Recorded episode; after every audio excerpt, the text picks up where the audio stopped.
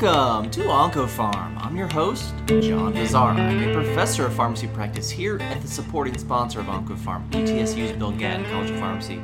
It's the last of October 2023.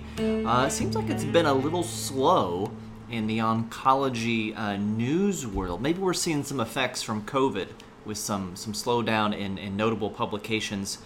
Um, there's a there's a new myeloma drug out, phase one, phase two study in NEJM once and if that gets approved, we talk about it. But I want to talk about a couple, maybe under the under the radar uh, papers uh, that uh, that uh, that kind of caught my eye that I think uh, are worth talking about. The first one here is uh, survival of patients with cancer with DPYD variant alleles. and dose individualized fluoropyrimidine therapy, a matched pair analysis, and you can already guess, maybe by the title, if you're a devoted listener, that this is a Dutch paper. This was published in JCO um, uh, online uh, this week. So uh, these Dutch researchers have done um, have done research before where they they're looking at some of the recommended dose reductions for DPYD deficiency, um, and to see how that compares. Uh, with uh, with tolerability, uh, notably for uh, for the star 2A allele, and they've actually looked at the, the 50% dose reduction that's recommended uh, by CPIC, uh, which is the the Clinical Pharmacogenetics Implementation Consortium. Wonderful website to have bookmarked if you're dealing with with pharmacogenomics. Um, and, and they published some results. There's a, a study, the Alpe DPD study, uh, they've compared uh, the survival of, of 2A variants to wild type patients uh, and have shown that you know they, they do similar if you do this empiric dose reduction, uh, chipping away at some of the uh, the argument against upfront genotyping everybody besides the safety concerns.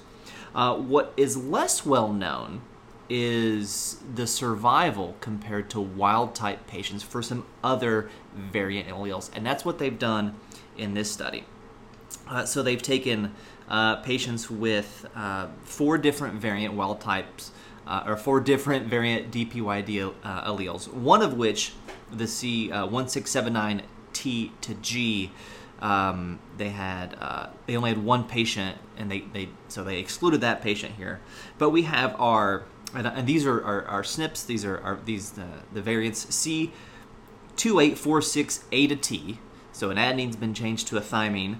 Um, that has uh, an activity score of 1.5, meaning like one, you have the one wild type allele, that's one, and then the other allele has like half activity, activity score of 1.5. Now, there's less than 1% of people, uh, if you look in the CPIC uh, variant allele frequency table, again, wonderful website, uh, that's less than 1% across all um, geographic populations, we'll say. Uh, the C1236G to A variant has an activity score of 1.5. Uh, that's somewhat prevalent, 2.4% frequency in a European population, and this is the, the CPIC nomenclature and data. Uh, Latino population 0.5%, African American, Afro Caribbean 0.3%, uh, Central and Southeastern Asian, um, if I'm reading my, my notes correctly, 1.9%. So that one's somewhat common.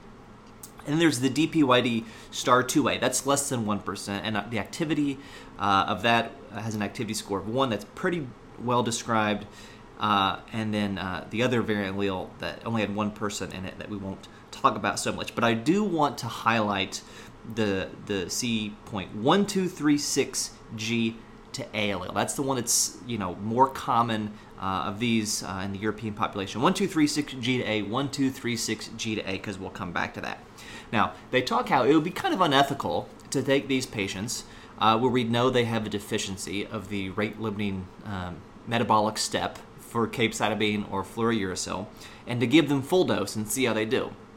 So, what they've done is they've done empiric dose reductions of 25% for the 2846A to T and the 1236G to A, and then a 50% dose reduction of STAR 2A, which has been done before. And they're comparing the progress not toxicity but the progression free survival and overall survival of these variant allele patients to matched wild type patients uh, primarily with these three uh, with these three variants and so uh, we end up with only 93 patients with the in the variant allele category and 279 matched patients so i think that's a 3 to 1 matching Uh, half these patients had metastatic disease, two thirds had colorectal cancer, a quarter, uh, exactly 25.8%, again, they're matched very well, received uh, monotherapy, fluoropyrimidine, so just capecitabine or 5-FU, uh, and 38.7% in each group received a CAPOX regimen. Another third received chemo radiotherapy. From a uh, the frequency of alleles here, 25 of the 93 had the STAR2A allele. They got the 50% empiric dose reduction of fluoropyrimidine. Uh, the C2846A to T, only 13 patients, they had a 25% dose reduction empirically and then uh, we'll call this our wild card, the 1236G to A, had a 25% dose reduction. Again, that's the one that is prevalent in about 2.4% of a European population. Um, when we look at uh, our primary outcomes here, which is you know Kaplan-Meier curves of progression-free survival, overall survival, with some not- notable caveats. One, it's a matched paired analysis. They're actually the control they're using are the wild type DPYD uh, allele patients from the Alpe DPD study. So they have that data and they're looking at that. So you're looking at kind of a historical control. Anytime you look at that, you introduce some bias. Um, you're also looking at some pretty small numbers here. 25. They, they do a um, their first analysis is all the variant allele patients versus all of the um, uh, the wild type patients. And for progression free survival, there is, uh, you know, maybe a trend towards worsening PFS in the variant allele. Now, that's probably driven by our wild type, or not our wild type, but our wild card variant allele. Uh, our overall survival Kaplan-Meier curves for the wild type versus the variant allele uh, perfectly overlap. Now, if we look at the subgroups here of the variant allele, so we have the, the STAR2A allele, which um, had, uh, you know, a decent amount of patients uh, PFS curves perfectly overlap. Overall survival curves perfectly overlap. But we're you know we're only talking about 25 patients in the STAR 2A cohort.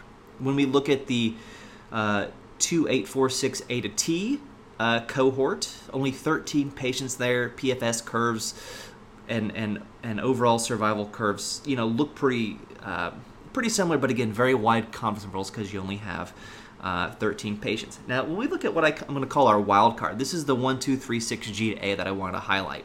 We have 61 patients in this, this variant allele cohort, which is a pretty decent number here. We have 93 overall. So this is, and again, this was the more common, 2.4% of Europeans. This is a Dutch study. You would expect this to be the most common variant allele identified in this study.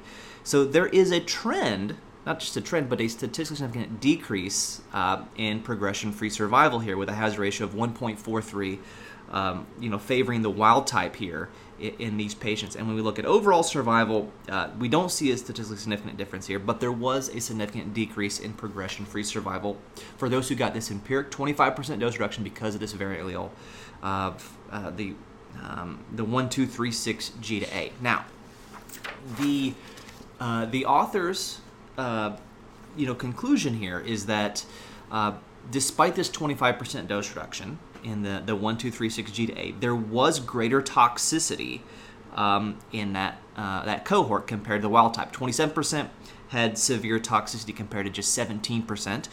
That could just be noise. Um, that could be higher. They go on to state that the vast majority, though 75%, did not require any other dose reduction. And they hypothesize that in this 1236GA variant allele cohort, that some of those patients should have had their dose increased from the 75% dose intensity. So 25% dose reduction, they're getting 75% of their capecitabine of the 5FU compared to uh, what they should get. They're arguing that maybe this decrease in progression-free survival could be um, made up or mitigated by titrating the dose up uh, with subsequent cycles. Uh, they go on to suggest that this suggests that there's there's more to just this variant allele, uh, and there's some variability here in, in exposure and toxicity within this variant allele.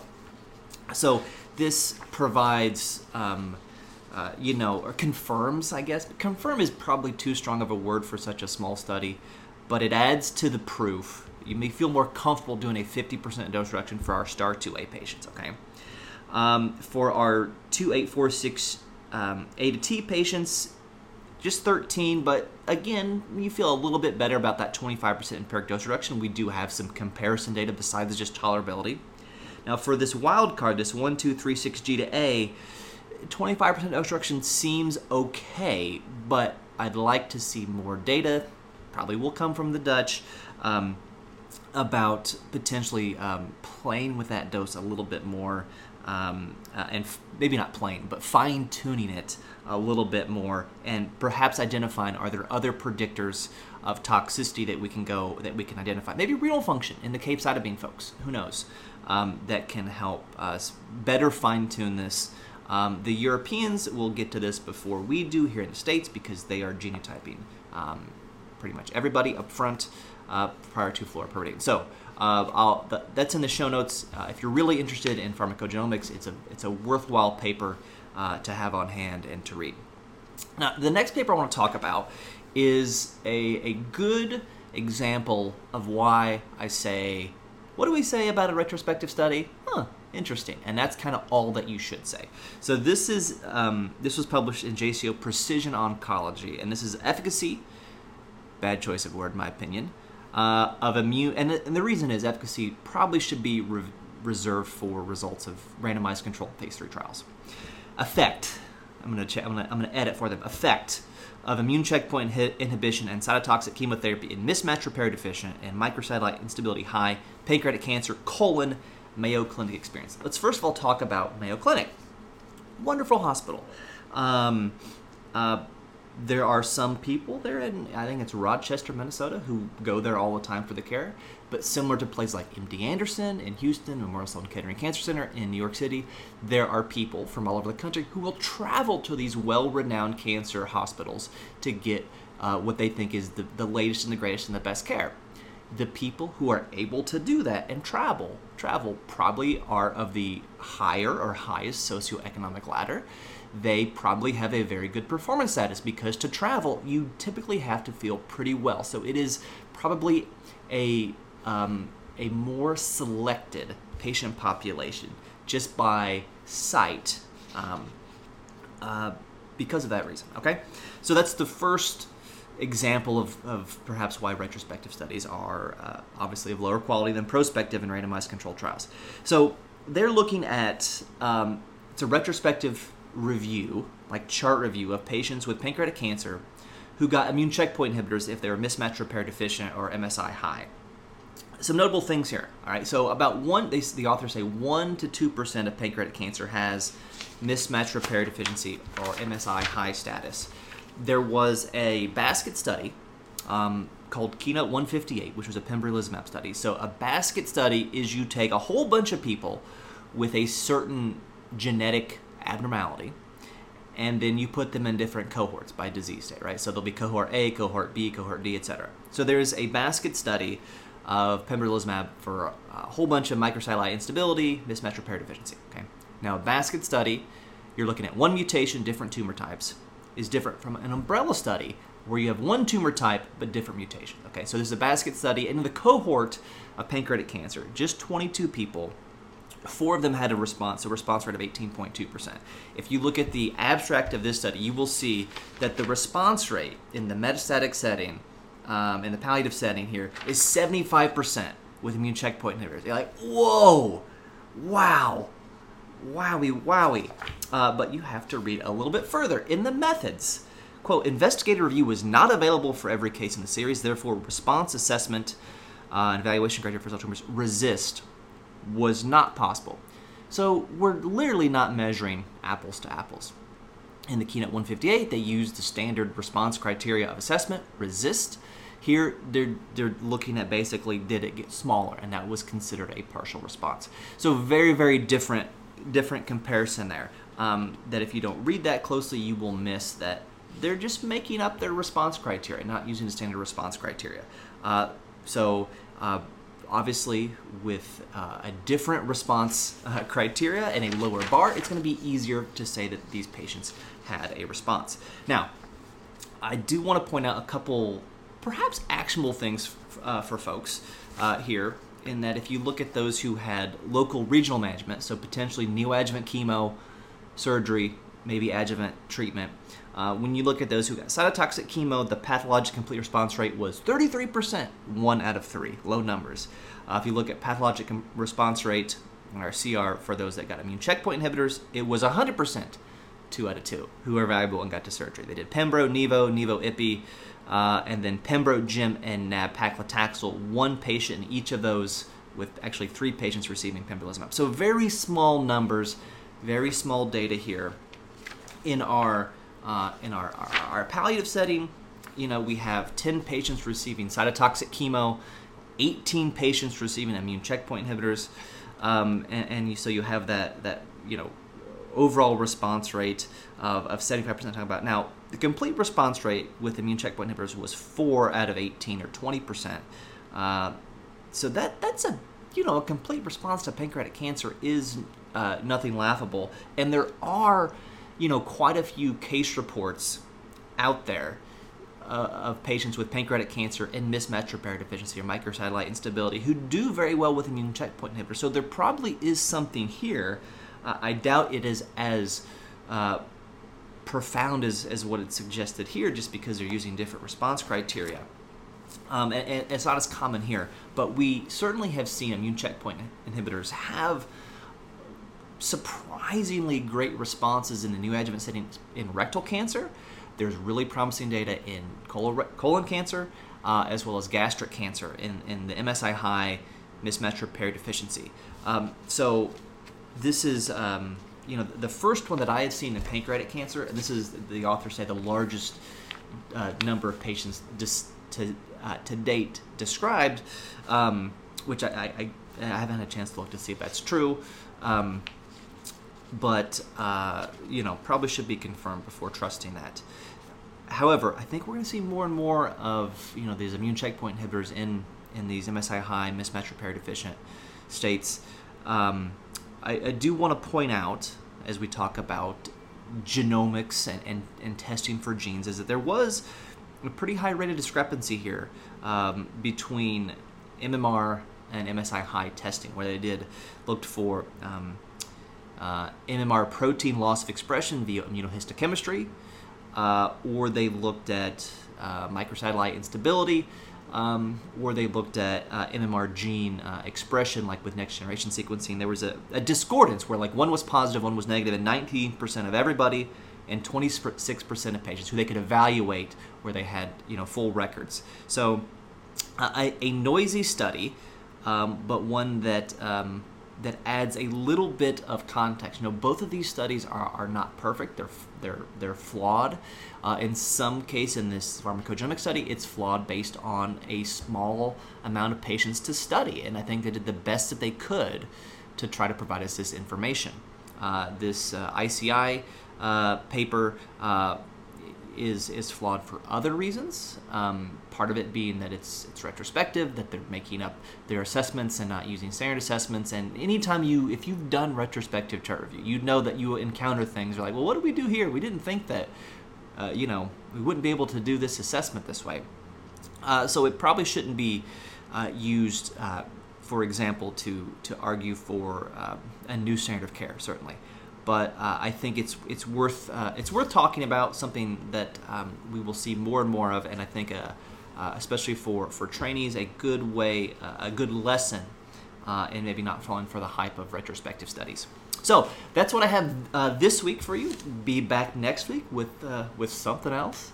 Um, you can follow me on the app formerly known as Twitter at FarmDeepNip. You can follow me on uh, on uh, on X, Instagram, and Threads at OncoPharmPod. You can follow the podcast that way.